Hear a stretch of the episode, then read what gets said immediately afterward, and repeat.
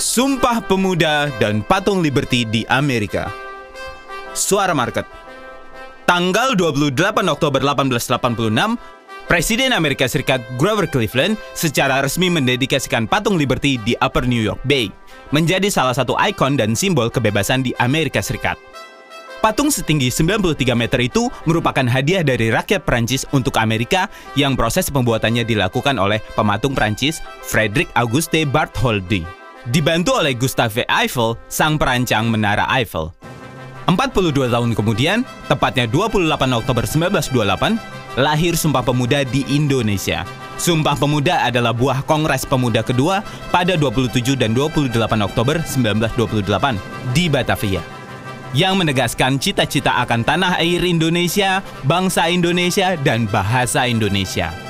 Ikrar Sumpah Pemuda yang ditulis oleh Profesor Muhammad Yamin berbunyi,